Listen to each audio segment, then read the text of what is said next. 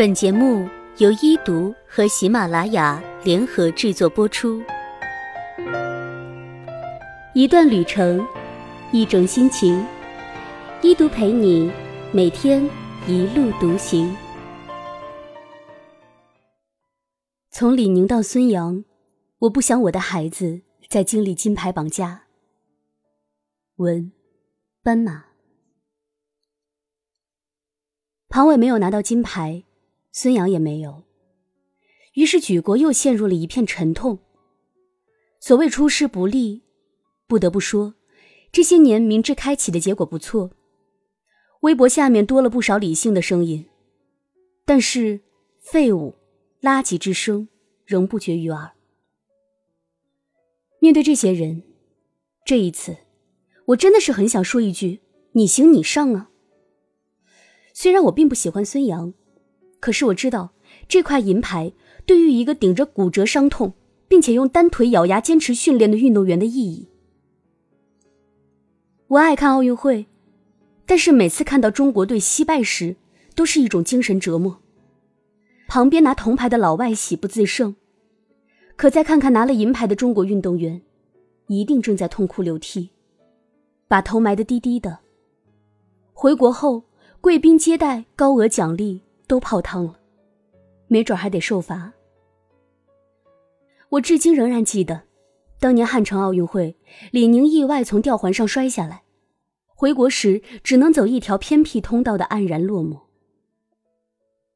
当竞技运动和体质牢牢的绑在一起，运动的唯一意义就变成了获得金牌，获得金牌，获得金牌。比起伤痛，更难让一个中国运动员承受的，是精神上的压力。媒体对于孙杨的赛前状态是这样描述的：即将到来的里约奥运会，孙杨的400米自由泳比赛是游泳比赛中率先出金牌的项目，也是中国游泳队最为看重的一块金牌。孙杨身上的压力可想而知，这份无处安放的安全感。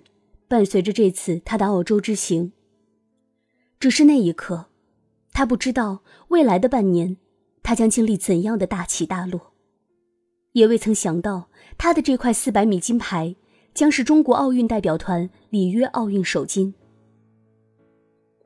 孙杨曾讲过，伦敦奥运会四百米决赛前，走进场的他看到看台上的父母，当时的他只有一个想法。就算是死在水里，也得把这块金牌拿下来。在中国运动员的心中，原本快乐的体育是一件向死而生的事情，夹杂其中的全是痛苦挣扎。看看媒体用的关键词，通通都是失利，没有报道写他喜获银牌，标题一水儿的痛失金牌。我就不明白银牌怎么了，很丢人吗？拿到亚军的孙杨泣不成声，连自己都不能认可自己。究竟是什么时候，我们才能够从冠军的枷锁里走出来，有一颗平和的面对比赛的心态？从小，我们就被大人们灌输凡事都要争第一的执念，别说差一分，差半分都是第二，而第二，就是一种耻辱。我特别清楚的记得，初一的一次考试下来。我算完成绩，比当时的第一就差了一分。回家怕被骂，死求活求跟我关系要好的老师帮我加两分，哪怕一点五分也好。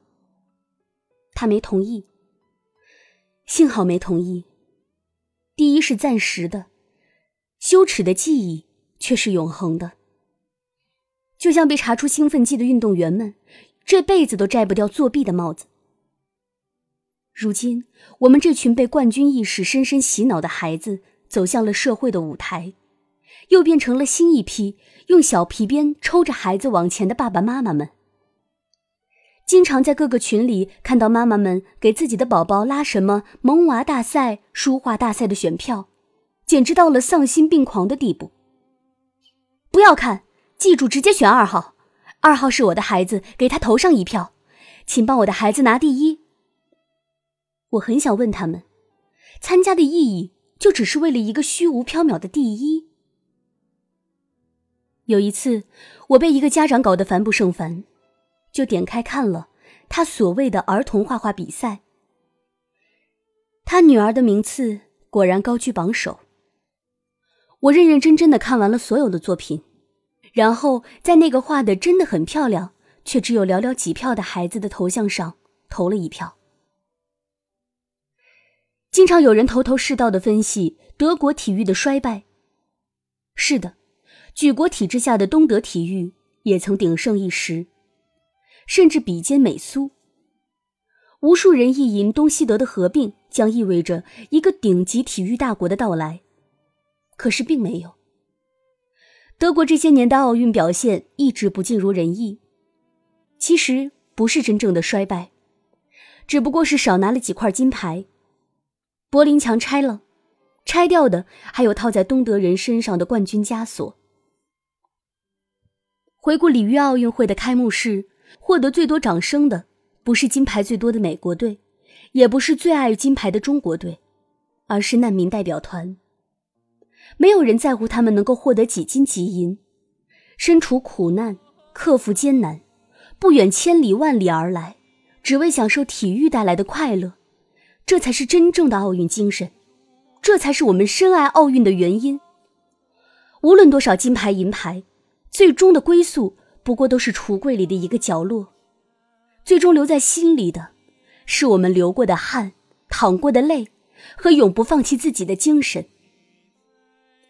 别再让我们的下一代活在金牌绑架里，请告诉他，宝贝，不要去管别人考了多少分，拿了多少名，全力以赴的人，就是最棒的人。